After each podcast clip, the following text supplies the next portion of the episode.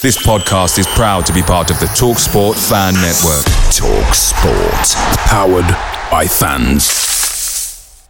The TalkSport Fan Network is proudly supported by McDelivery, bringing you the food you love. McDelivery brings a top-tier lineup of food right to your door. No matter the result, you'll always be winning with McDelivery. Order now on the McDonald's app and you'll get rewards points delivered too. So that ordering today means some tasty rewards for tomorrow. Only via app at participating restaurants. 18 plus rewards registration required. Points only on menu items, delivery fee and terms apply. See mcdonalds.com. The Talksport Fan Network is proudly teaming up with Free for Mental Health Awareness Week this year. As football fans, we often pride ourselves on knowing everything, from which substitution can turn the game around to the quickest route home to beat the crowds. However, when it comes to discussing feelings with our friends, we might not always feel as confident. That's why we're here to equip you with the right tools so you can reach out to those who can help. If your mates are struggling, let them know that the Samaritans are free to call on 116 123. That's 116 123.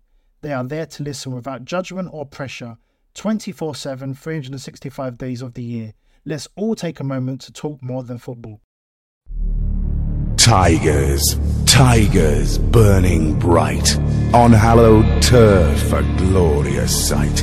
What immortal hand or eye could frame thy fearful symmetry?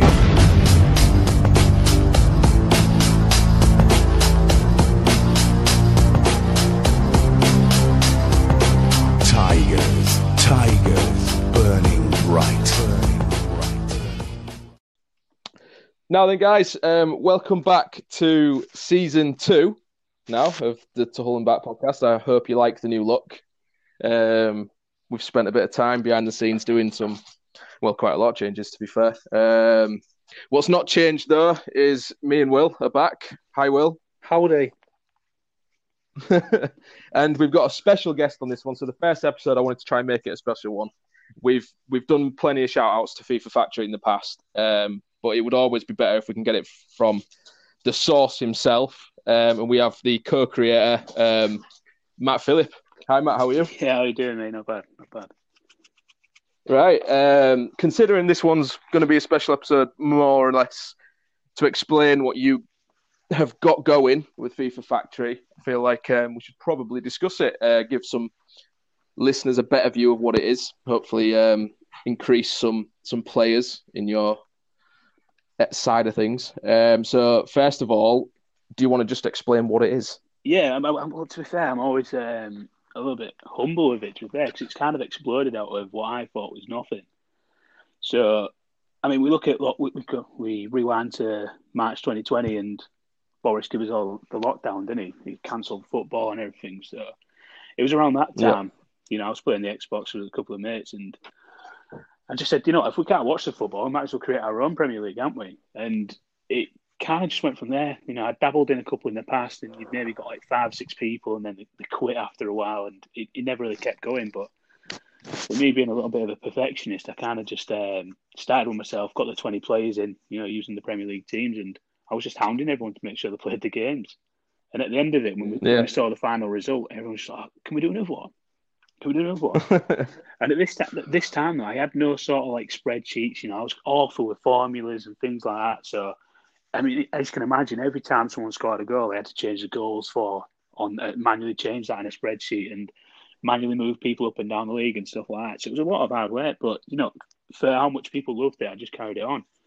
And then yeah.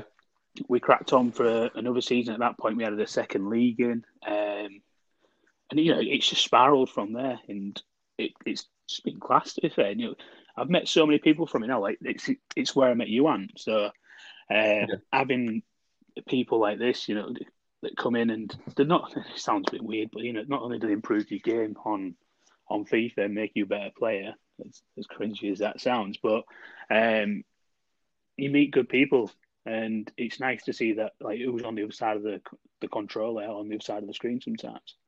So it's, it's Yeah, it's- I mean, yeah, it's one of them things because FIFA can, ob- well, quite often can be quite a toxic um, game to be on because it's such a competitive game. I do feel like obviously yeah, options are high a lot. I mean, the majority of us have all played FUT Champs. We all know how we all rag out our own ultimate team every week. Um, there's probably the odd message sent to, hence and forth to, between yeah, different I mean, people. We, we, I mean, not guilty, um, but you know, it is one of them things. You know, the, the stigma and the stereotype that comes with like lads playing FIFA is people getting angry, people getting aggressive, and one of the things that I saw with it and kind of adapted into the FIFA factory after a while was, you know, with that with the FIFA factory, people don't do that. Like it's very rare you see people streaming and shouting at the TV and stuff like that because the first rule of the FIFA factory is to not be toxic. So I don't know if you agree with me or not, Ant, but the way FIFA's gone over the years is people play to try and make the other person quit. Now, yeah, I mean that's, that's why I don't play online football.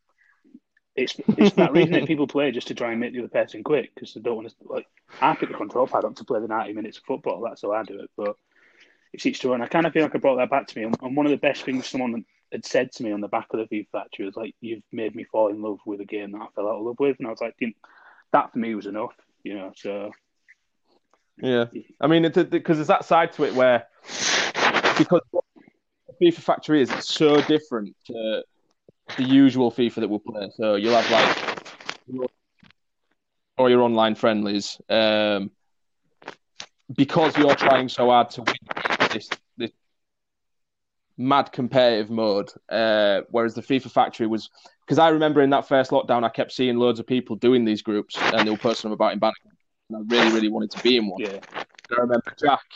Uh, Jack was in one, and I he posted in our group chat that we were in with the lads, and he says, "Oh, I'm I'm in this one." But it was full, and it was your first one. Yeah, yeah. And I remember saying, "Oh, any spots? Give us a shout." And he said, "Oh, well, message this guy." I messaged you, went to the reserves that way.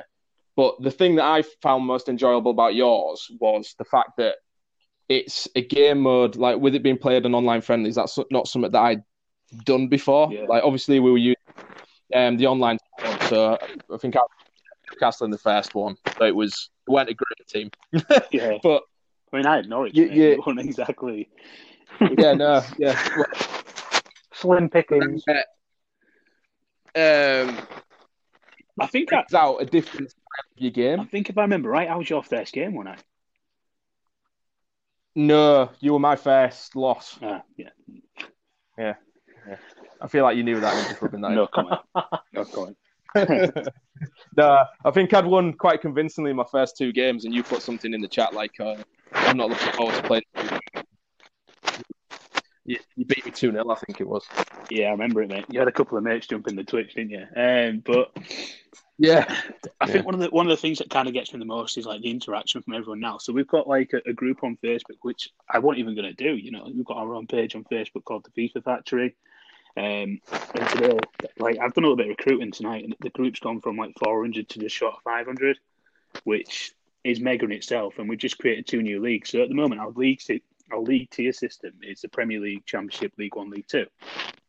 That's for the Xbox what we've done tonight is we've created two brand new leagues with two leagues of 10 in them as the National League North and National League South. And what's really cool about this is we're we're going to run it like the those leagues run normally. So the top team in each league will automatically be promoted to League Two, and then there'll be a playoff in each league.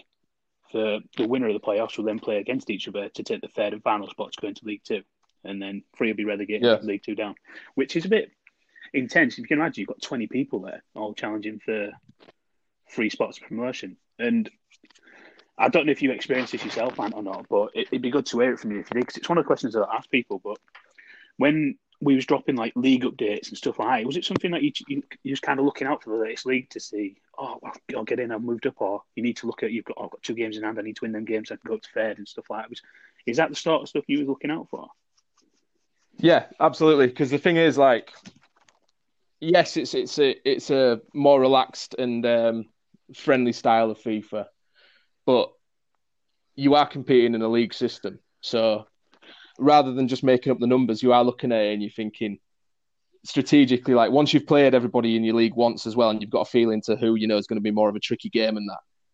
You are looking at what, what games you had left, and give, me personally, I was giving myself points totals. I was saying, right, I need to get three from him, three from him. I could probably suffer with one against him. That's fine, etc., etc. Et you, you you were you were planning your season out, and I think that's what became the most enjoyable bit about it was that you're thinking right. I want to be in the top two. I don't really want to be in the playoffs. So I need to win him. I need to win him. I need because I want to be up in that league above. Because naturally, you wanting to progress. So I loved the promotion and relegation side of things because it gives you something to play for rather than just you know logging in, playing a game, whatever. Exactly. If you've got a tier system where you're progressing and, and, and obviously the chance of going down, it sort of I think the, encourages you to find a new style or something. I think one of the good things as well is that he was in the group chat with the person that he just played as well. Normally, if you played someone online, you just play him and then you never see him again. You never hear from him again, and that's it, end of the road. But this person, you know, there was going to be a return leg. So if you had maybe a bit of a bad game against him, you knew you had to change him for the second game. So it was Yeah. good to be able to do that, and you got to have a bit of banter with him afterwards. You know, if you'd been giving someone a bit of, bit of stick before the game and you lost, you know, you, you took it on the chin and you took the banter that came free with it. So I think Yeah. that's This, it's this is something I want to shout out for, for, for your FIFA factory actually to anybody listening. Like obviously, if if you're used to to a bit of crack or negative vibes from people that you played against on FIFA and giving each other, you know, quite a bit of abuse. The thing is, with being in the, in the same chat as all of the same people in your league, it never gets to that point, even though you think it probably would as an outsider. Like more if, if any sort of aggression comes because you're frustrated with yourself rather than the other person. Um, and I can say that from experience. Whereas these chats, it's you're a good player. This is what you should do more of. Um, it's always good. this was your weakness. you Work on that. Yeah, it's it's always it's always to build each other up, not to knock each other down. So even if you're playing against someone who you know you're going to lose eight 0 to, you're still trying to play that game, and they're offering you pointers on how to become a better player. And I think that's that's what's made the FIFA factory so successful long term for you yeah. um, because it, it's it's it's had a lot of people come in and then become better FIFA players, and then they then pass that on, and it's got this like not going to say generational because it's only been here a year, Yeah. but it's, you've got like this hand me down FIFA knowledge that comes down to amongst people, and you're sharing tips and pointers, and it just makes everybody better. Do you know one of the biggest things I've stumbled across on it, and I, I wasn't expecting it, I didn't plan it, and you know I'm, I'll own up to that and say like this was never the plan, but because we've got like for me such a big community now, we've we've literally got like people that come in the group chats that don't have friends normally, you know they don't have people that can normally play online with, so we brought people Yeah. together, and it, you know this is why I refer to it as a community now because it's not just leagues, it's not just leagues anymore. Like you'll know yourself, mate, without mentioning names, there's people in these group chats where on the outside they probably struggle to make friends, and on Yeah. there they've got a group. They're, they're probably not in group chats with lads, you know, but in this they've got that group chat mentality. They've got that little thing that where they feel included. And for me, I, I can't I can't say how good that is if that makes sense because. Yeah. It, it gives someone like It's- a sense of not a sense of hope, but you know, it makes them feel good about themselves and something they don't normally have on. Yeah, it's, it's a new it's a new common ground for a lot of people. Like whereas usually if, if FIFA was was the priority game that somebody would play, but they had nobody else to play it with, or they were always just on their own, it's now giving them a new lease of life to be able to play it with other people. It's a new multiplayer perspective to it, um, and like you say, it's it's a chance to actually talk to people in a friendly manner, even if they've not met. They're talking in chats, Yeah. and, and it's becoming you you like you know subconsciously could then be better in somebody else's day just by having a laugh with them exactly. like it can have such a huge impact on on so many people without even realizing it just by playing FIFA. It's mad. I, I admit, and, that's one of the best things about it for me. You know, we, there is a lot of admin that that goes into it, and when it first started, I did all of that, and now I've got my best mate, you know, Rich, who who joined a little bit into the first season, and I mean, he's, he's special what he does. You know, you've seen some of the graphics he creates and stuff like that, and he doesn't doesn't know how to use Photoshop, doesn't know how to use Illustrator. Everything is he makes everything literally through Excel. And you know, some of the graphics, you think, how's he done that through Excel? It just knocks your head off, honestly. Yeah. But he he does a lot of he does a, a lot of the work for me now. Um, while I'm working full time, I literally oversee everything now. So w- without him, this wouldn't be anywhere near where it is now. So I mean, a lot of credit has to go to him. So Yeah, definitely. that rolls on to the point where why we do ask for a, just a five pound administration fee. We, we- give you the first season for free. If you don't like it, you know it's not for you. Then you know we we go separate ways. But if it is for you and you like it and you do want to carry on, then all we ask is a five pound admin fee. And- for me, that goes to Rich because Rich does a, an incredible amount of work. It's Yeah. literally like a full time job for him, and it's not. And it's Yeah, not. and it's important to know like it's not to make make money, is it? It's more or less just to make it worth um, yours and Rich's time to to keep what is a lot of people um, in an organised league system Yeah. keeping going regularly. Um, new cups, new tournaments, new ways of freshening it up. Um, when you think about paying five pound as an admin fee to play FIFA, and some people would probably scoff at that idea because you can play, Yeah. you know, any game modes for free. It, it is you're more or less investing in you and Rich as people for it. I saw it as rewarding you two for for creating what we were being part of. Yeah. I, there was no there was no issue with with with an admin fee. I don't, I don't think for the majority of the people because you were a bit worried at first, weren't you, that you might lose a few with um, but but you didn't. Yeah, and it's even gone on from that, you know, and people have bought merchandise from us, have bought caps, hoodies, uh, t-shirts, face masks, key rings, you know, all, all sort of stuff like that. And these are things that we we've set up just you know in a way of, even if this doesn't carry on for a long time, you know, it's it's going to be. I'm going to you know look through the cupboard one time and I'll find that hoodie and I go, oh, that bit of nostalgia there. You know, these sort of things are going to Yeah. remind me of a time where you know I did have an impact on a lot of people's life uh, unconsciously. So, you know, it's Yeah. Yeah, I, I can't say enough about it. To be fair, from something that I've stumbled upon, you know, and I've with being a bit perfectionist and coming from a sales background and stuff like that, you know, it kind of just all went together. It just feels like something that I was meant to do, if it makes sense. So Yeah, I mean it's not really um, losing traction either because you, you are expanding to the PlayStation as well, are you? yeah, we're in. So We've got three leagues now in the PlayStation, and we've just gone to six leagues in Xbox. So you know, there's a lot going on there. So yeah, it's it's forever growing. You know, um, it'd be nice if someone could come in and show me how to do it properly because there's some gaming companies out there that charge thirty pound a month for this sort sort of stuff. So um, yeah, be nice if we make some sort of um, business on the back of it. But at the moment, you know, I'm just changing. I'm in little parts, changing lives and helping people enjoy the games that they pay a lot of money for.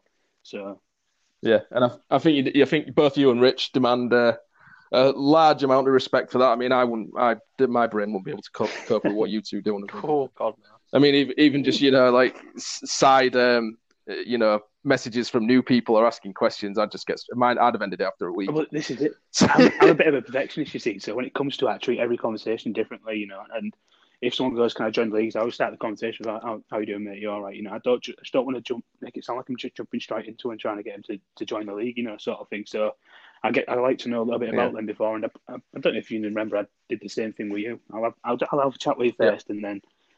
I'll see if you're suitable, you know, because if I find a little bit of toxic behaviour from yourself or a bit of like a, a bright personality, then you're probably not going to be welcome because it's about making sure the community Yeah. lasts and a, a couple of bad eggs, or as I say, a bit of rot, bit Yeah. of rotten fruit can ruin the rest of the the fruit bowl. Is that a saying?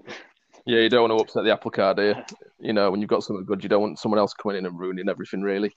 Um, I mean, yeah, if anybody listening, like, if you are a FIFA player, do do honestly just give Matt a message or message us through the thing, and we can direct you to where you need to go. They do have a group on Facebook. We share it um, quite regularly on the Facebook pages and through Twitter. So the Twitter handles and the the, the FIFA Factory Facebook group are ready available to you.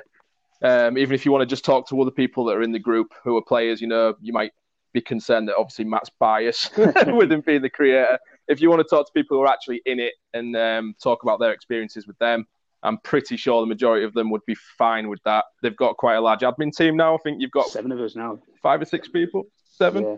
So there's plenty of people on board now to to, to have a word with. So I would massively recommend um, at least giving it that first season because you know you, it, it- it's a it's a totally new FIFA experience that I think you, you'd probably be surprised about and and end up staying a long time. The only reason I don't at the moment is because of work. Plus, weekend league is um, a bit too much of a strain on my head. I couldn't cope with it all at the same time, um, but I, I do plan on returning at some point. I think what it does is it fills that gap. Do you know, like when I said about we filled the gap between um, lockdown when teams weren't playing or anything like that, you you didn't have a team to look at on the league. You know, like when there was, there was no one playing football, so you go, oh, just see what's going on in the league. You, you didn't have that, so now you get to look at your own team, you're your own manager, and a lot of people are, are managing the teams that they support, so they get to maybe take their team to heights that they don't normally go to. I know it's only a game it's a virtual reality, but in your head you get that little feel good moment in your head. So yeah, it's Yeah, and, and if anybody does like, you know, if you stream yourself playing and that, or you've been planning on streaming yourself playing, and quite quite often the matches that played um, do get streamed on Twitch and that. So yeah, that could be another avenue for you to explore if you wanted to, you know, showcase your own talent on a um, different kind of FIFA scene. Because I think uh, majority of the people in the league also like to watch the other big games like playoff matches and that as well. yeah. Don't, I mean- Um, it can be quite a laugh. I mean, don't get me wrong. We we brought people together in all different avenues, and they don't just play in the league. You know, now people have their own little pro clubs teams where they play a different format of FIFA away from the FIFA factory. But without us being there in the first place, we wouldn't have met them people to play with.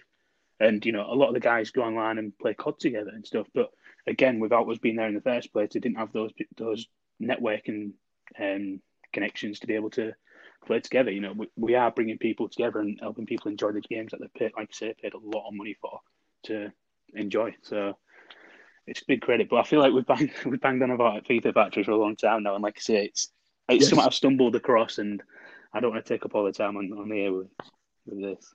Nah, nah, don't worry. So just and yeah, like I said, if anyone wants to find out more about it, do get in touch with any of us through any of our social media channels, and we'll try and uh, try and get you to where you need to be. Uh, so with that, we'll we'll now move on to quite a. We'll we'll not review the game yet. I know we've had a nice positive result with Wigan tonight. We'll have a positive podcast, um, which is quite a which is quite a rare one for us because um, we unfortunately only tend to pod after the bad games. I don't know if that's because the emotions get the better of us, but um, we'll talk about City in general. So all three of us here are City supporters, obviously. Unfortunately. Um, yeah, unfortunately. yeah, it can be a blessing and a curse at the same time. Um, so, have you been a City supporter all your life? Then, I have, yeah. Um, I think, I think there's a really young stage where, and my dad probably got me a Liverpool kit or something like that. But it was, it, do, do, you know what? It was probably. I remember having one. It was one of them cheap ones off one of the markets in Spain. Do you know when you go on holiday? So you know, oh, all right, yeah, okay. it wasn't that good. But as, as soon as I got old enough to kind of understand football, you know, because when you're a young kid, you can go to football and not really understand it. But once I started getting old enough, my dad used to take me to Hull City, and you know, I've never looked back. It's always been Hull City. You know, a couple of seasons I went home and away, and yeah, it, it's it's been brilliant. You know, the highlights, some of the best memories I've got in my life are from going to football. So yeah, some of the worst sometimes. I try not, to think, try not, try not to think of the worst. You know, you know, I'm a positive guy. I was right. Um, yeah, positive podcast. What are we doing? um, so we'll try and re- we've all mentioned that we can't. There's some missing facts from our first games. Can we all remember our first game? I feel like you're more certain of yours. Will, what was your first game? I mean, I say I'm certain, but I'm not 100. percent I um, I remember with, uh, Justin Whittle scored, so it was either I've narrowed it down and there's a bit of a gap between these two. So I'm pretty certain it was the first one. It was either a one-all draw with Barnet back in February 1999, or a two-one win over Cambridge away. I think it was. I think 2003. So I'm pretty certain it was the first one because I don't think my first game was that late on. Yeah, I think I I I seem to remember. I know Exeter away was my first ever game, but for some reason, I seem to remember it being a 1 0 win with a Theo Whitmore header. Now, I'm, I'm reaching out to any listeners here because I know I've seen Whitmore score a header at an away game, and I was pretty certain it was that game because Whitmore never scored headers. So it's something that you do remember, and it definitely happened. But when I check for this game or I Google the match to try and find the report, I can't find Exeter nil, Hull one with a Theo header. There's, there's something, there's some Mandela effect going on here. I'm, I'm, I'm quite confused. But I know my first game was Exeter away in 2000. Goal scorer to be confirmed. we'll find out eventually. Uh, what was yours, Matt? See, this is one that's been racking my brains all day. I'm sure my, my first game was at Boothferry, and it was Macclesfield. I'm 99% sure of that. Now, I've got it made that was 3 3. And my first ever game was with Rich, you know, the guy I run the FIFA factory with. And I've just been messaging him like, yeah. was it was it three three or was it a three 0 loss? And he's like, it's a it was a three 0 loss. And he's saying it's November second,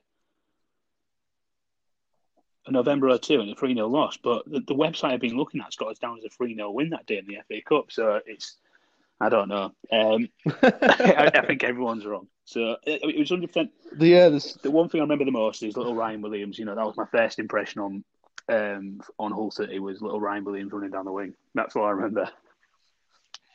Yeah, mine was my mine was massively influenced by um, Theo and Ian Goodison. Uh, my uncles were very big fans of theirs. So obviously, when I was a five year old kid, they just they were my favorite player instantly. I remember Theo was the first name I ever got uh, got on the back of my shirt because um, I was a South Stand uh, Tiger in uh, Boothferry Park. Um, I remember trying to stand at the terrace at the bottom with my uncle, but I was far too small, so I couldn't. I was just literally staring at the back of people for some some of it. we actually had seats up at the thing, but I used to try and go stand. I don't know why. Did you see your first game was Exeter away in 2000? I think it so. was, it, Either that or 1999. it was, well, did the win? Yeah, it was a 1 Well, 0 was win Mark away. Reeves who scored, not Theo Whitmore. Yeah? I've just googled it. I've definitely been to a game where Theo scored a header. I need to figure out what game See, I that trust- was. I always assumed that I was trusted Exeter. Google all my life until that moment where I thought Macclesfield were 3 3. Um, Rich told me it was a 3 0 loss, and Google's told me a 3 0 win. So, I, I, Google's lying to us all. We all know what happened. Um, so we'll go then from first game. Should we go to? the big best memory. Do we have a favourite player? Yeah, Best memory? Yeah, we can go best memory. I mean, I'll, I'll think I'll kick off on this. Be a moment, a Yeah, I'm win. gonna I'm gonna kick this one off because I, I think a lot of people are gonna go with the same answer. That'll be the, the first time promoted at Wembley, or maybe the FA Cup final, or, or the first European game. At, Wembley. There's, there is literally tons of things in our most recent memory that or most recent history that we could go with. But for me, it was um, Colchester away. It was my first ever away game, and um, my dad had took me with one of his mates. And at half time, I got to go on the pitch and take a penalty. So, yeah, it All right. it's a real moment. Anyway, I took this penalty and, and I, I bagged it. And my dad told me, whispered in my ear before I went on, he went, if you do it, run up to the Colchester fans kissing your badge. And, you know, as a little 10 year old boy, you do it, don't you? So I did that, slid on, slid on my knees, didn't I? And I think I was struggling with adrenaline all the way home and I threw up. So yeah, it's, it was a.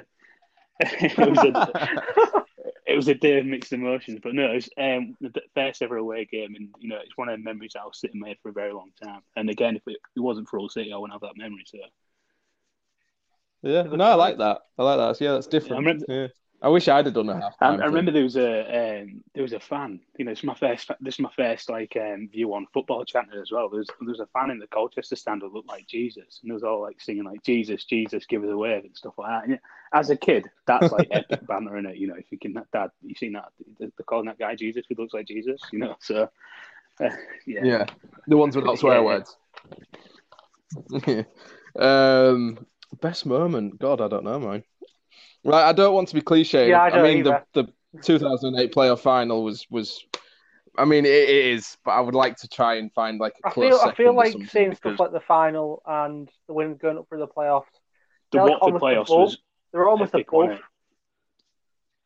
Do you know what? I'm I'm going to go with um the four two win away at Hillsborough. Ooh, I Because- was thinking that one. whenever that's yeah, whenever that's mentioned, like what you know, a favorite away day, um, favorite game you've attended or whatever. That day, I don't know why, but I think we took like seven and a half thousand, didn't we?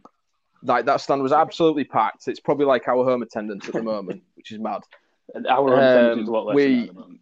So is everyone's. Yeah, we were we we were on the bus. Um, we were one of the buses that were late. I think there was quite a few thousand. Were um, the buses got held up or something? So we missed like I think it was the first three goals. They I think we came very- into the stadium when we were yeah, two one up. Yeah, early.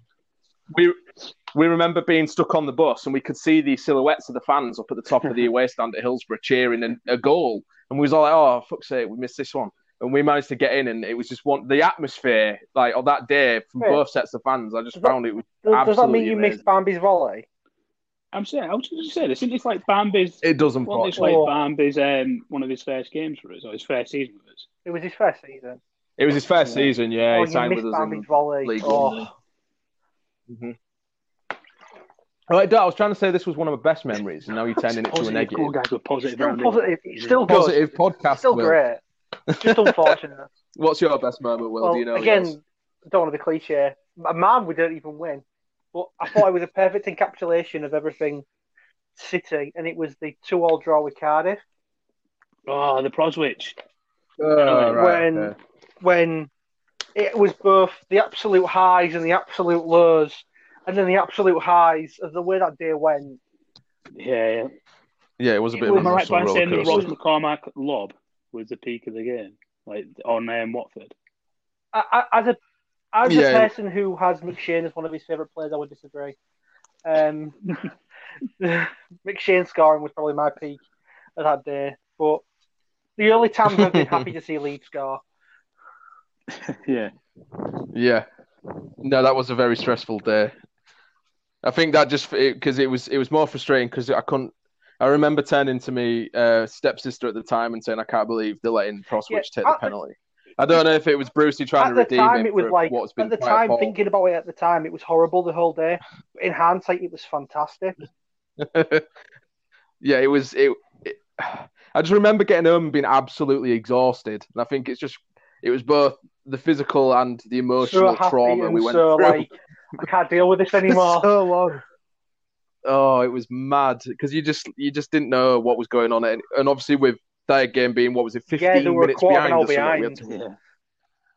and all of us sat in the stadium wondering what the hell was going on. Oh no, yeah, that was a that was a good much- day, weird day. but So was many memories day. back. There's the Elmo dance and everything, isn't there, with that one? yeah, yeah, the celebration with the team. Back when the all albums that. were still liked. We're going Yeah. back a bit now. Yes, We're going yeah, back a but- long way now. Well, positive podcast. I am being positive. King got him promotion to the Premier League. um, do we have an all-time favorite player? Oh, this is a this is a good question, isn't it? I mean, people like McShane, you know, they'll, they'll forever sit in your head, but like, do they make it into your favourite eleven? You know, it's it's a tough one for me. I If would we- say there's a difference between favourite and best, definitely. Oh no, I don't mean best as in the players that Yeah. play the best football. Yeah. You know, um, f- for me, I think the most iconic player I remember, you you probably might not remember him yourself, but was Dean Keates. And it, I only remember him for this one moment during Briefly, yeah. um, uh, when we beat Kidderminster Harriers six one. He does a he does a slide tackle in the middle of the pitch, but he does it on his knees and he goes through someone's legs while they stood up. And it was it was an amazing moment. I was like, oh, dad, that's Beautiful. yeah, so again, that's Dean Keates always sits in my mind, but would he make it my, my favourite eleven? Probably not. It's a weird one. I don't know who my favorite all-time player would be. I would probably have to say, um, I think influential um, in terms of when I was growing up watching City. You've got your usual candidates like you know Yeah. Ashbee, He's Elliott, Barmby, um, etc. But I think all-time favorite would would probably be. Um, and I don't know if this would be an unpopular opinion because I do think he's quite liked, but Andy Dawson, I think, I don't to think me. it's popular at all. no, No, I mean in terms of like being your all-time favorite City player because he wasn't, you know, like he's in the same team as as players who would easily be choo- chosen above him by a lot. You know, like someone would say Ashbee, Well, for think- example. I think if he did Uh, but to, but to me, Dawson was he's the fact that he went from he was one of the rare few that went through all the divisions with us, and his ability and his his his his. Uh, well, I don't know how to describe it. His willingness to to to change his game to every level that we got to. Yeah, his tenacity. He's, like when we stepped up to the Premier League and Oh, that you know. tackle he did on Theo Walcott. Ronaldo as well, didn't he? Yeah, I think it- it's just like because you never looked at him and like say when he was playing in League One, you never looked at him and thought he's No, a. Premier League. did he player. Cruyff him, no. Ronaldo? I'm sure, I'm sure I he think he did. Ronaldo. Which- I mean, the Cruyff turn was his one. It, it Yeah. wasn't the Cruyff turn; it was the Dawson turn, wasn't it? Did every game without dire. But I just feel like he he he full on loved this club. Um, like even with his testimonial, I remember his testimonial game. He had a wonderful left foot. You know, he liked to ping a free kick in every now and again. And then he spent ten years here, didn't he he? did. I think. So it was. He is. I just think in terms of when I was growing up, up until the point where I could really fully understand football, Dawson was that that mainstay in the side from the beginning to towards the end. And I always think back to them teams, and Dawson's probably um, up there as my favourite. What about you? Will? Well, I I think you know, it's. I think he'd be in most City players' favourite elevens. Um, it'd be. I think more modern ones might pick Andy Robertson, but I think people who were around just before him would probably pick Andy Dawson. Hello. What is Andy Dawson No, yours? Reiterating what you were saying. I think. I think. Oh, no, I think most. I think it isn't as. I know you said it was an unpopular one, but I don't think it's too unpopular. I wouldn't think so. No, I meant unpopular in the sense of like if if you were to ask the majority of City fans from like the 2000s era onwards who their favourite player would be, Dawson would be up there, but he I don't think he would be the Yeah, number one enough. in terms I of think when it'd you be. compare him to Ashbee, Elliott, Barmby, I think it'd be a strong 10, 15 on. If he was playing pointless, I reckon it'd be a strong 10, 15, wouldn't it? Yeah. Yeah, definitely. That's what I mean. I, I said he was unpopular in terms of being actually Fair the enough. number one choice for a lot of people. Um, yeah, that's what I meant. low. But what about yours, Will? ooh. this is fucking tricky because I'll disagree with myself as soon as I say it. Uh, hmm. I feel like you're going to choose a weird one. Do you know what? I actually meant a different one, Brian Hughes. But you know, Brian Hughes was so influential on me growing up as a footballer. But anyway, sorry, go- go back, go back to Will. Yeah, Brian Brian Hughes is a good, good shout. I like Brian Hughes. Um, Got a picture of him in um, one of the nightclubs before. Well happy, made my night. I'd stopped drinking and everything that night because I'd seen him. right, since I, I'm going to pick someone who's a bit more recent, since you two, you've picked those sort of ones. Yeah. Um, and I don't think he is. Well, actually, it is kind of a. a it isn't. I'm saying this more recent, but actually, it isn't now. I think about it because I've realised I'm old, and he's not been at the club for well more than a decade. Um, Boaz Myhill. Wow, loved him. All right. Okay. I fucking love Boaz. The more was- I was a- think about Boaz Myhill, the more I love Boaz Myhill. I there's something about goalkeepers, which I've never really, I haven't talked about him much, but there's something about goalkeepers I really, really like.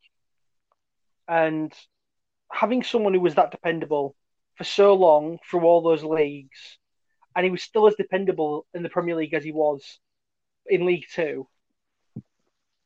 I mean, and he, he probably had the best single performance I've ever seen from a Hull City player at Tottenham, which was Yeah, that was I, that I was a don't. mad game. I think yeah. it might be the best I've ever seen a City player play. I, I'm not. His save at Watford in the also playoffs as well. He had hundreds of them though, didn't he? There was so many moments where it was just like Bo Mile, and it was. I think that was the first time he had one of them chants like Myhill for England and stuff like that, and then it moved on to so many other players. Which is funny because he's Welsh slash American. Yeah, Yeah, but yeah, but he had a he had a he had That a is claim to England if he wanted to, didn't he? As is as with most English, Well, Scottish, and Welsh I mean, players, you can usually just play for any be other guy. He played for Hull City. He wasn't going to play for England. yeah. They're not. They're not allowed. Yeah, no, that's that's positive. Will I'm gonna get a, I'm gonna get a, I'm gonna get a buzzer, and every time we say something It's a negative, we get podcast. buzzed. It's a posy podcast. it is a posy pod. I was yes, being positive about posy City. I'm podcast. just not being positive about England there. right, uh, this one I think is going to be a bit harder. Do we have a favourite City kit? oh well, this is, it's funny you should say this. Mine was always like the Tiger Strip one. Um, I really love the Tiger Print shirt. I, I was loved it. thinking that one. However, We're not being serious. Valentine- then. No, Okay. ser- I really like that shirt.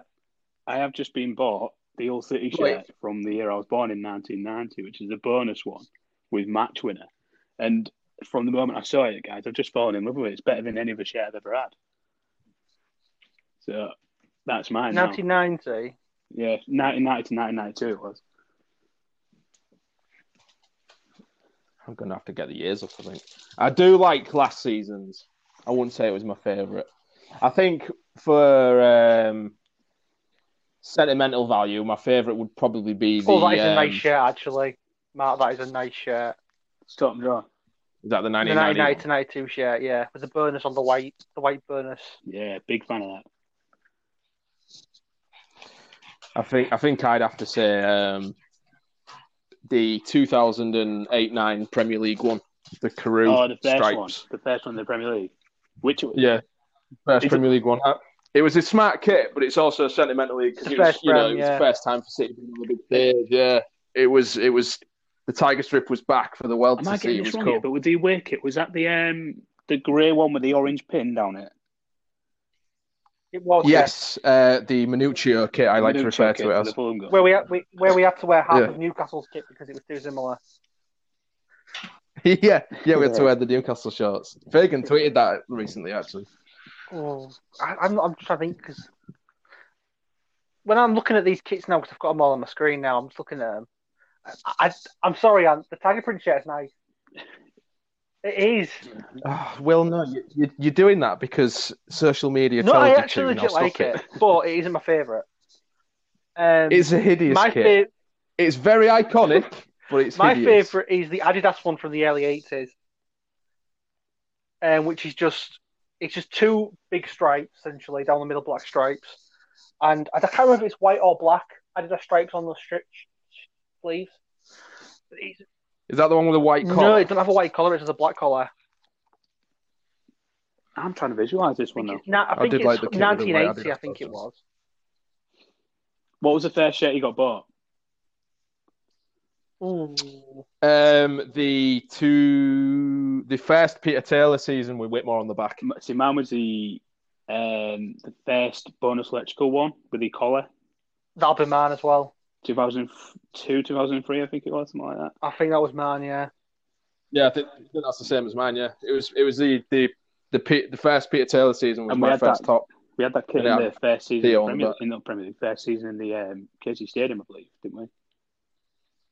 Yes, we did. Yeah, Mine. I love that. that was quite a quick one actually. I yeah, all had the same one. Remember that?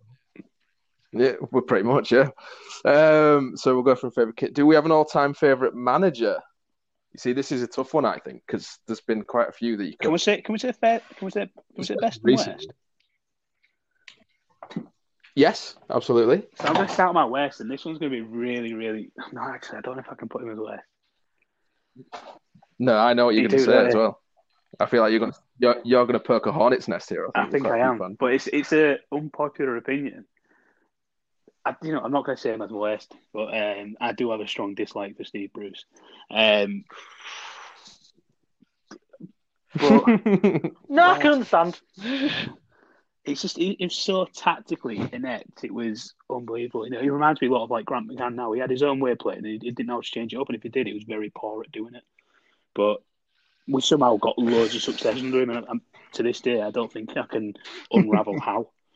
Um, Yeah, it, it's it's a weird one, I think, because when you do look back to some of the teams, the the only ever inkling I ever had with, with Brucey was um, his his philosophy of, of starting a player just because he liked him and putting him in pretty pretty much Yeah. anywhere on the pitch, like playing centre midfielders out on the wing or in, in right back. It just it was sometimes it was just a bit weird, but I did like his. Um, I thought we were very comfortable with his five-three-two slash three-five-two system that he had going with the wing backs. No, again, I like that, and I, it was really good the fact that he came in and he played to the strengths of the players that we had there. But then it didn't seem to change. You know, even when we got into the Premier League and he bought more players, he was still playing the tactic that he told us he had to play because the players he had. And it, it, you know, everything just didn't add up for me. But, um, but anyway, I, I think best manager, the one that I remember the most, one that I enjoyed the most, is either um, Peter Taylor or Marco Silva. You know, I, I really enjoyed times under both of them. Marco Yeah, Silva, relegation. you go, you're coming out with the controversial ones. You on I this don't episode? think Marco Silva's I think- controversial at all because I was thinking of saying him. We no, we played very nice This football what- under him, it? but obviously his manner I, of his I was leaving thinking was- of how they played as football or who's our actually favourite. Because I mean, Christ, I- Yeah. I'd say Slutsky if it was just purely favourite. yeah, it's amazing when he's lucky. yeah. No, okay. Yeah, no, we did play some. Boot. I think um, a lot of Harry Maguire's current success is down to Silva as well. When he changed the way that we that we played Yeah. out from the back and, and encouraged Again, Maguire to do that. Um, Steve Bruce did not play Harry Maguire. He wouldn't play him. Alex Bruce played over him. Do you know what I mean? When you look at this, you know, you look at Harry Maguire now, the most expensive like defender in the world, and he couldn't get in over Alex Bruce. You know, it's Not having a good time at the moment, though, is he, Harry? um, no, yeah, I can, all right. It's, it's Marco Silva as a manager of Hull City prior to Yeah. his leaving. Um, In terms of the football they played yeah, and the way play. they played, I thought he was superb. really enjoy it. Thoroughly Yes, enjoy definitely. his teams play football. uh, it's a shame he couldn't win away from home. uh, have you said yours, Will? Oh, yeah. Have you said Nah, yours, I'm going to say uh, one who wasn't around for long, but I loved it when he was there, even though he wasn't perfect. It's Nick Barmby. Okay. I thought, I think Nick Barmby would have been a great Hull City manager had he been given, had he not essentially had an argument with the Allams and got himself in trouble. Is that not every manager? Mm. No, Well, yeah, I was going to Yeah, say that from we've Pearson onwards, that was pretty much every single manager that City had. There's something about Um, Barmby. I, I liked the way we played football under Barmby. Are you not just cling, clinging on to the sentimental? No, it might it might just purely be because either? the fo- football. It might also be because because the football we played before it was Nigel Pearson's football. Could be that. Um, Yeah. I mean, the first the first half of Barmby's takeover, we played some really nice stuff, and then the second half, we he he he was you could tell he was inexperienced in his manager field. I feel like he didn't. To be Um, fair, my choice was actually good. My he didn't know how to find a way to win when he was. my was choice was going to be Marco Silva, but I don't want to say something different. I'm sure. Yeah. Really? In terms Jesus, of purely, in surprisingly, purely in terms of the football that the team played, it was the best I think we've had. And it was the amount of times that you know, when, I think we was in such a dogfight from the beginning of the season where we had no hope, did we? We had little players, you know. No, we we essentially thought we was relegated before we even kicked the first ball, didn't we? So to see that first half of the season and then then him come in and you know give us that excitement, you know, we got to watch the likes of Markovic and stuff like that. Um, you know, when Markovic picked up the ball or Oumar Niasse or people like that pick the ball up, you go, oh, there's something's going to happen here. Some, you know, that was something we didn't have all season. I think that's what might feels a little bit better for us as well. It could have been, you know, it might have just been a bang average, Yeah. but because the first half of the season was that poor, you know, it, it, it felt a lot Yeah, better. yeah, yeah. It may be that. Um, I think, I, I think I'd have to say, um, Brownie, just for the pure fact that he is such a Yeah. comical guy, um, and the fact that if you think, so the first season he took over, halfway through Parky's reign of terror, um, managed to keep us up. I remember going to the Derby away game that, that season and, and just watching the team fight for everything. I don't think like 2 1 that, wasn't it? Brownie obviously it was two two draw. I think. 2-1. Um, I had a bet on that game. oh, we didn't have Koren with Brownie. Koren didn't come up someone else, until? Pearson potentially. Um, but we, we we looked like we were dead sets for it. was a similar situation to obviously with you guys what you think was Silva. But we looked like we were dead sets to going down. Then Brownie came in, sort of installed this fighting confidence into the team. He reinstalled Barmby into the side, which is for some bizarre reason Parkinson excluded him from the starting eleven for some bizarre reason. Um, he changed that. He came in, and, and the players looked like they wanted fair- to play. And then obviously we've gone from relegation favourites to getting promoted the next season. And that season was so enjoyable. That 07 8 season, I think will just I can probably recite most. I don't even remember much of that. Like the, the season when we stayed up, it was the the Dean Windass, you know, Cardiff away won it, where we stayed Yeah. up, and then the Yeah. next season we didn't exactly do down. that well though, because we had some big defeats, didn't we, against the likes of um, was it five 0 away from home at Southampton? There was, there was yeah, we started badly. We started badly, and then I think he brought Brian I was Horton in. the changing point with Brian Horton coming in. I'm sure we smashed Plymouth four one or four 0 in, in the first game with Brian Horton. Though. He, yeah, he, he changed the system to Yeah. a four-three-three. Uh, I I was think just it making sure Brian 4-3-3. Horton got a mention when Phil Brown's name was there. That's all. Yeah. Yeah, um, he definitely changed the, the way that we, we set. Well, convinced Brownie to change the way we set up. But I just think it's just the, the way that our fortunes had gone from looking like we are going down to League One to becoming a Premier League team, which is something nobody Yeah, ever I'm going to thought would happen. well. And then, and then like just Phil Brown as a guy, I just found him absolutely hilarious. You look back at the videos of him, Sorry, Kevin. Like doing his singing at that, at the KC, um, and his his little fit. Do you remember? Do you remember him sat on um what what news channel was he on? Was he on Good Morning Britain when he on his little pink cardi, his I fake can't tan? I mean, I just re- I have The a feeling was he's probably been on several shows dressed in a pink card with a fake fan, to be fair. And the, the one drooped over his shoulders. I know you know which one. I one. can't I'm remember what show it is.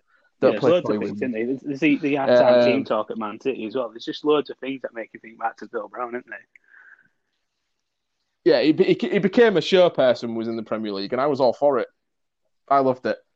I mean, we didn't think we were going to be up there any longer than one season, so we might as well it have was made the best of it. before Holloway. and I think he did. Yeah. Um, right, so I think that leaves us with we've, we've been on quite a long time. This one. Um, all time eleven.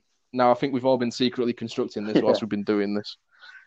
um, uh, I'll go with yours. I know you've got yours sorted, Matt. So we'll let you go with yours. yeah, I mean, first. uh, all three of every, our favourite players were mentioned in this, to be fair. I had, I had it written down. So, Myhill for me, you know, him and it was a close one between him and Paul Musselwhite for me. Um, so Myhill got the got the nod for me. Again, all the reasons you said it, Andy Dawson. I think one of the things that stand out the most to me, Andy Dawson, is them little sock ties he used to have. You see them little Oh, white yeah. sock ties. yeah, lifting his off little the white back and- ones. on the side. you, you can remember so many little things about him. You know, like I mentioned, his Cruyff turns and every single like um, kickoff, it'd be to the centre mid, centre mid to Andy Dawson. Andy Dawson would do his diag, and it was every single kickoff on it. So Yeah. I remember that. Um, two centre backs for me. I've got. A, I'm, I've got a classic four four two by the way. The two classics for me, um, centre backs are James Chester. Absolutely love the guy, um, and um, Davies again, loved, loved Curtis Davies. So they're, they're my two centre backs. Um, right back, Yeah. it's, this is probably going to shock you because um, Bernard Mendy, just absolutely Oh, loved. I mean, that Man United game alone could possibly have got him in there. Yeah, I mean, I love the guy. He's, he was rapid one. He reminds me of like when we had Ol- Ola Reina. It reminded me of him. Like it was just careless at the back, but he was rapid, so people could just run past him, but he'd catch up and tackle him anyway. So it wasn't really an issue. Um, yeah, Bernard Mendy gets a cut for me at right back. Um, there was a, a close second with Samuel Ricketts, but you know I went for Bernard Mendy. Left wing, um, Stuart Elliott. You know it's a no-brainer in it. You know the amount of cart, cartwheels, amount of goals. Yeah. You know he, he brought so many smiles to everyone's face. Two centre mids, um, for me, arguably one of the best English players to never wear an England shirt, Ian Ashbee and Brian Hughes. So they're, they're my two centre mids. This is what I mentioned about Dean Keates. I love him, but he wouldn't have made this team. It's weird. And Yeah. right wing, again, uh, same reason as Dawson. You know, he made it for all the leagues. So there's Ryan France. You know, in, in, in- Yeah. incredible player. Loved him. Um, he, he was another one who put his heart and soul into everyone on the pitch, everything on the pitch, didn't he? Um, Yeah. Nostalgia is going to kick in here with Nick Barmby. Um, playing up top with Jon Parkin, feed the beast, and he will score. Oh, So yeah, that's, that's my favourite eleven. Now, I'm not saying this team you put them on a starting lineup and they'll smash Division Three or, or the League One, but yeah, favourite team. Yeah, well, we're talking favorite eleven, not not necessarily the best. So, you know, there's no I mean, wrong answers, is there? Really? Every, I like name, I, every name I give there, I can smile thinking of a memory from one of them. So happy with that. Yeah, which is which is the aim, really. Do you know yours, Will? I'm still thinking. Do you want to have a get yours? I can go with mine if you're not ready. Yeah, no. Um, so goalkeeper, I'm going to say Myhill, um, purely because um, I was very young when Muzzy was a goalkeeper. Um, obviously, I feel like my family would probably say Muzzy, um, but I'm not going to go with somebody who I only saw really as like you know briefly as a five or six year old. Uh, Myhill was pretty much a mainstay in our side throughout the the progression. So pretty much the same reason as Matt. I'd have uh, Boaz in goal. Left back, it's got to be Dawson. Um, Centre backs. Now you see, I I struggled with this You one can put like eight in there, can't you? Let's be realistic. We could, yeah. There's there's there's a lot of contenders, um, especially in in the last few years. Paul McShane You've has got to be in like there. Turners and Wayne Browns and you know people. I'm like not gonna lie to you, some good Anne. And I adore McShane, and he's not in mine. No, I've got to put Paul McShane in mind just for the joy that he brought the entire fan base on. Even when he didn't play, it was just Paul McShane was was the cult hero of this side, and he was probably one of the least technically gifted footballers I've ever seen in my life. But he was absolutely hilarious, and you could not fault him for the 110% effort he would put in. That's all the why I loved him. And, uh, and uh, I remember him scoring his handball away. I went to the Forest game away So when we won great. 2 1. When he scored his handball, and his celebration was he just stood in front of the fans and put his hand over his mouth like, oops. And it was, He that it was fucking- absolutely he class. Sergio Ramos hair. Yeah, Yeah. yeah, he did, yeah. Um, so I'd have, I'd have uh, Paul McShane. Can you show up?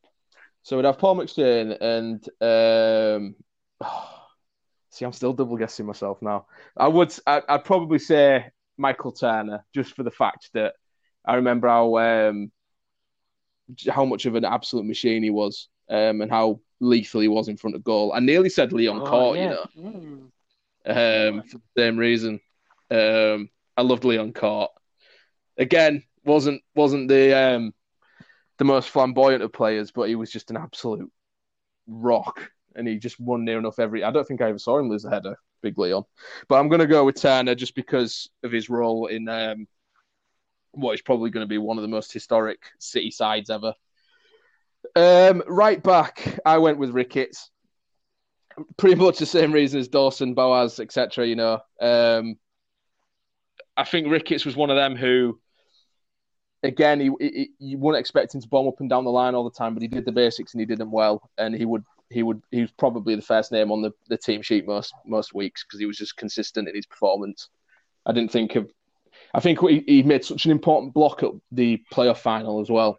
Um, I can't remember if it was quite late on. I'm pretty sure he, he just pretty much flattened himself on the floor and stopped uh, what was quite a good opportunity for Bristol. Um, right wing, um, I was gonna go with France, but I ended up going with Jason Price. Again, I mean, that Doncaster goal alone was enough, wasn't it? Yeah, I loved Pricey. Um, I just think he had that. He played with a, a bit of an arrogance about him. I loved that as a as a as a kid. Um, I loved the way he approached every game. Centre midfielders, I went for uh, Barmby and Ian Ashbee. No, well, I don't know. No, yeah, no, them two. I'm going to go for centre midfielders. I'm only going to have one striker. So I've got centre midfielders, Barmby and Ashbee. Left midfield, I've got Stu Elliott for obvious reasons because he was just the hand of God. He was Jesus reincarnated. Um, I'm going to go for a number 10 position. Oh, I knew that was coming. I didn't know if you were going to go him or Gio. I didn't know if you were It had to to be Gio. Koren. No, Yeah, no, that was it. It was a tough call. and. I knew I was going to pick Um, I Koren. Gio. Koren was just, he was amazing. You adore he? that Let's be man. honest. I think we, he was, he was, I mean, I've looked was through a some of his good old player. Facebook photos, and he's obviously had the same haircut as well. He did the little mohawk, didn't he? Pretty certain every, every No, yeah, I city did, shirt you had um, Koren as well, didn't you? Pretty much. I think for two years I had Koren on the back, yeah. So I've got Koren in my number 10. Close, close. Second is Geovanni. Um, and then up front, it's got to be Dino. Um, the guy just epitomises Hull as a club. I think he's just, he's hilarious in his everyday being.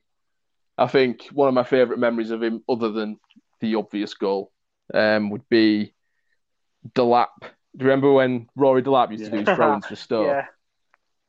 and then Dino was warming up as a sub, and he and he just kept warming up in front in front of the lap on the sideline, and he he did it about three or four times, and the ref ended up booking him. I just felt like that was hilarious, and um, just even like when he was on Soccer AM or anything was just such a absolute blast. So that's my. For, have you got yours? I yet, think I can work one out now. Yeah. Um, thankfully, now you've said a couple of names, I can sneak someone else in there now instead. Um, because it's so hard to choose between some of these positions. Um, I mean, the obvious one is still girl. It's Myhill.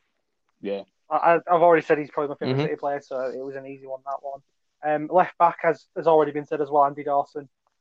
Um, No Roland Edge. say anymore. Kept him out the team for about Nah. four weeks, didn't he? I think he did. Yeah, I think it was four weeks. Christ knows what that was about. um, centre backs, I've gone for Justin Whittle because that man Mhm. might be the reason we're not a non. That man, I know it's not just him, but he's one of the reasons when we didn't become a non-league club.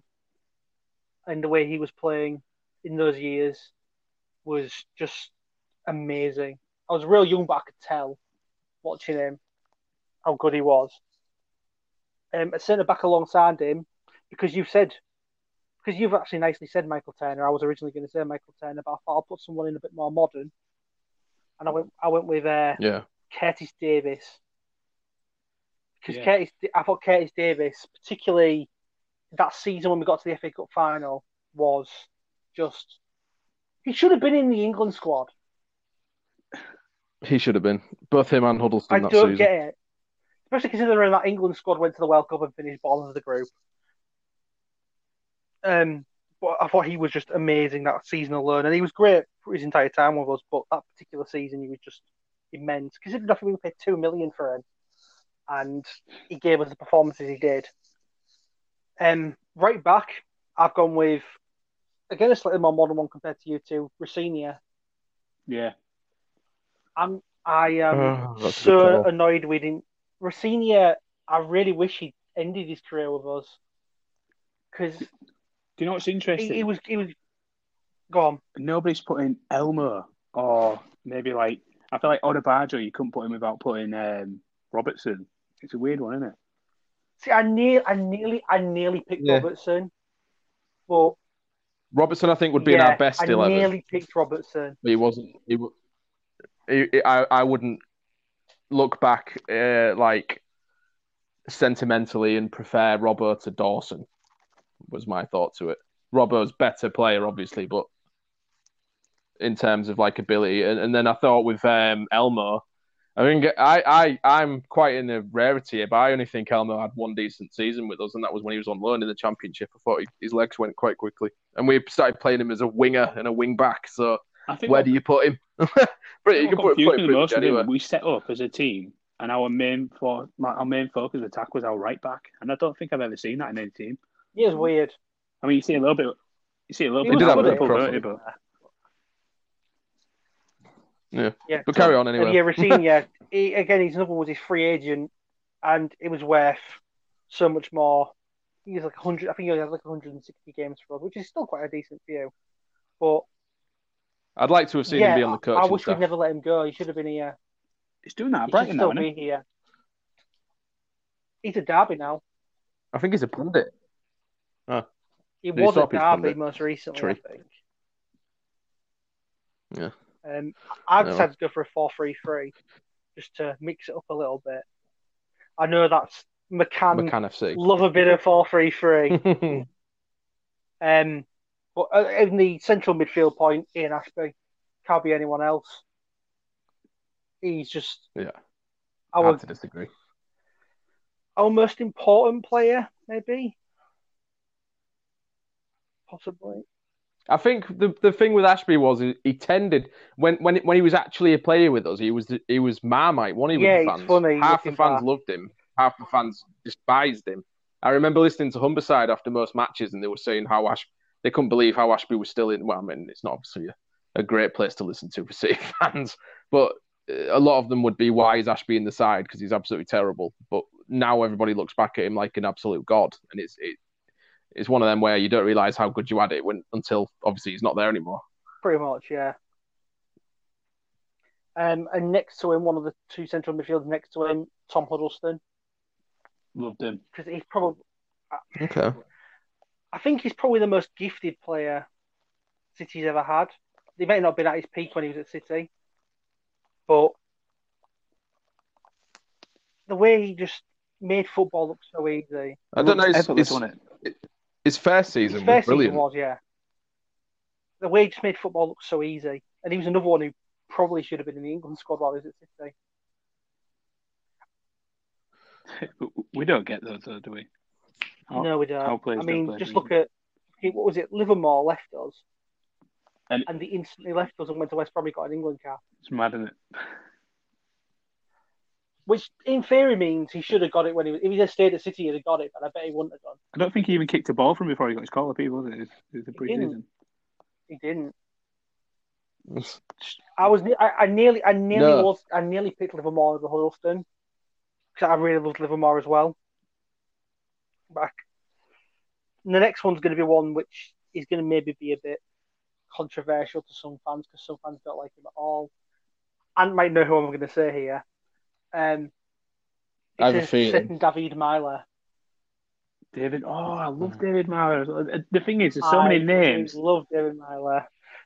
I used to chant um, just around me. There, there was a couple of guys who used to snap at me all the time. I used to chant Marla for England, and they'd lose their editing all the time. He's Irish. He's Irish. yeah, well, I love David Meyler. he was probably my favourite player. You know, post Myhill, he's probably my favourite player at City. I just love him so much. I thought he was way better, way better than a lot of fans treated him. He was a scapegoat for a long time, I think, at City I agree. for a lot of fans. Massively agree. And while yeah, he wasn't, he wasn't as like maybe he wasn't as good technically as the players around him. He was like the McShane thing, where he's just got that passion and determination. You know, the thing with Meyler is you can never ever fault his endeavour. Um, I think the problem with what Meyler had was the majority. Well, obviously, we had him under Brucey for the majority of his, well, some of his better years. Um, and Brucey tended to play him pretty much anywhere. And it, it's testament to the player that he is that he would he would go out on the pitch and still give it his all wherever he played. Yeah. But um, the problem was is when we were playing in the Premier League and then we were putting Meyler in left midfield. Yeah. you, you, you don't tend to have the best game Yeah, but then- possible, but so then- it does he- make then it was- easier to to be be criticised. But it's not was then fault. also smashing it in on the regular against Liverpool, Man U, Man City Yeah. as well. Oh yeah, he was a big game. He loved the he big loved he loved a goal against some of the big clubs. I think all of his goals in the Premier League were think against like the top six, weren't they? The Liverpool, Liverpool, Man City. the Liverpool game is the one.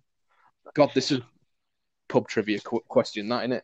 Uh, I can't remember. I, I know he loved a big and game it's so goal. it's so sad But that he no, had to I'd- retire because he's, he's only thirty and he's retired because of injuries. Yeah. But he's fine. I, I loved him when he was here, and it's a shame I still watch he his left streams. sort of kind of quietly. I still watch his streams on Twitch. I'm happily watching him.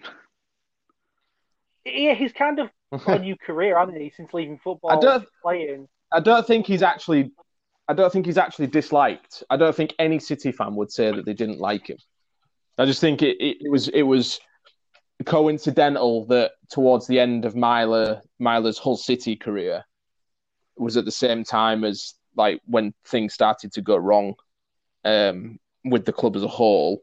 Obviously, following the the Marco Silva season.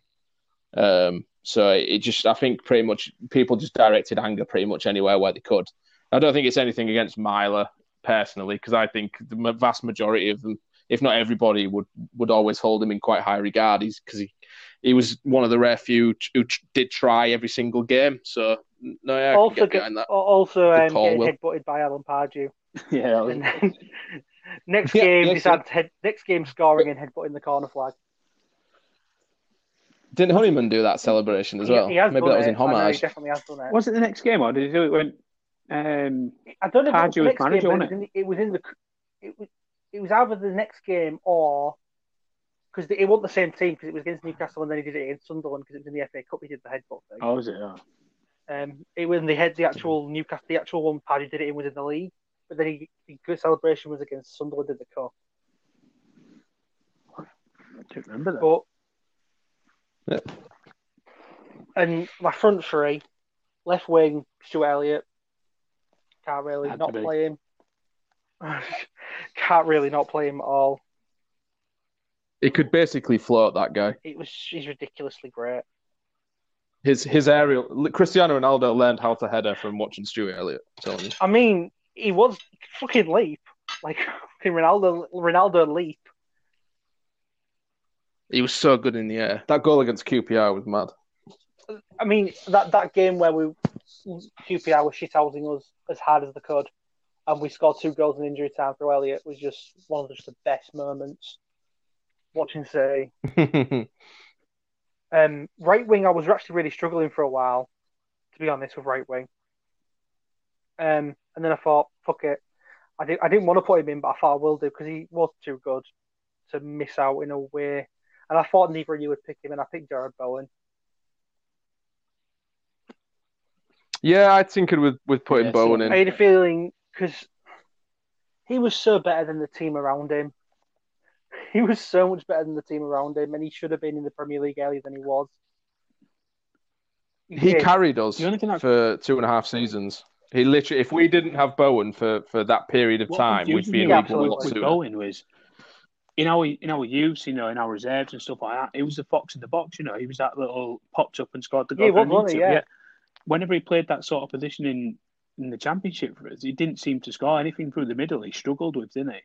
Uh, It was only when he was out wide that he, he kind of displayed his best stuff.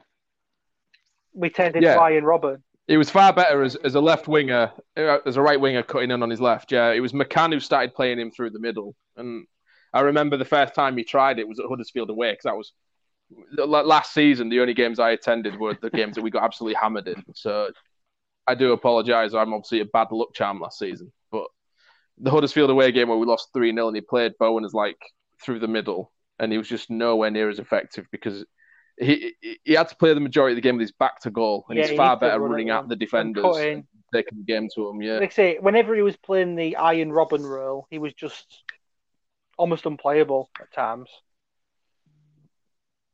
yeah. And my striker, This one's interesting me. I can't predict. I'm actually still not sure. I'm thinking I'm I'm gonna pick on because you said Dina, so I'm not gonna say Dina. I'm gonna I I. Ugh, this is a this is fucking tricky.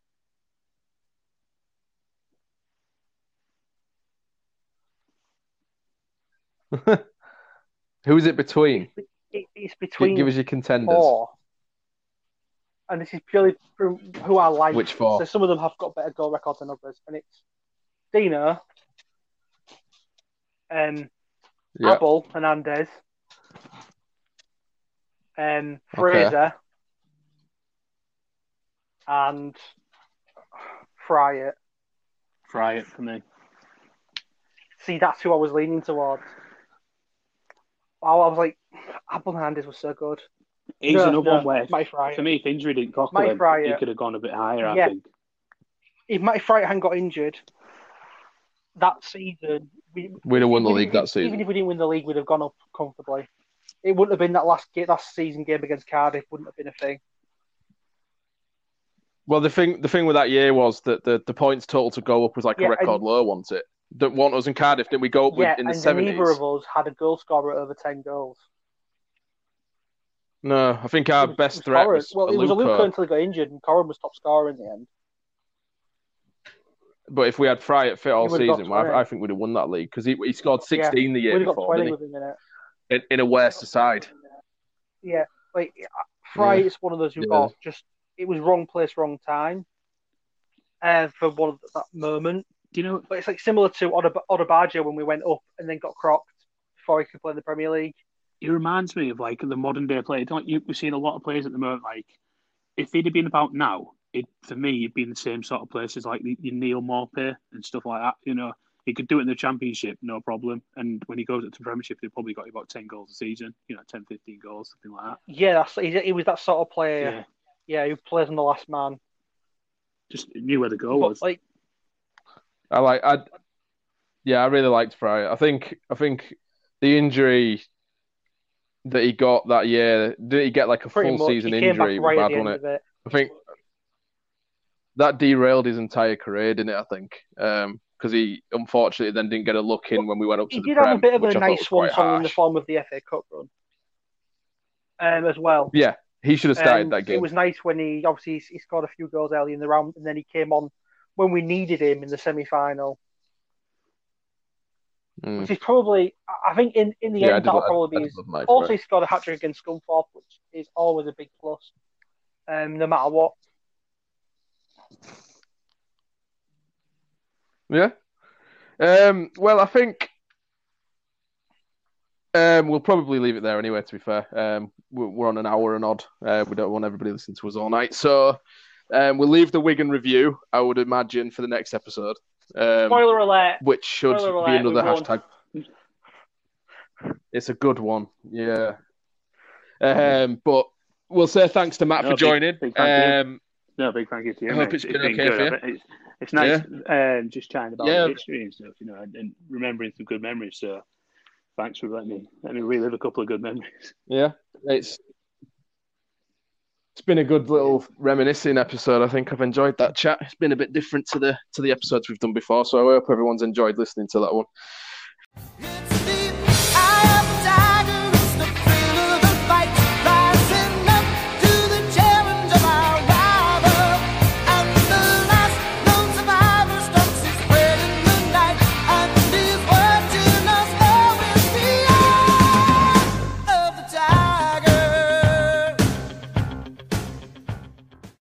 The Talksport Fan Network is proudly teaming up with Free for Mental Health Awareness Week this year.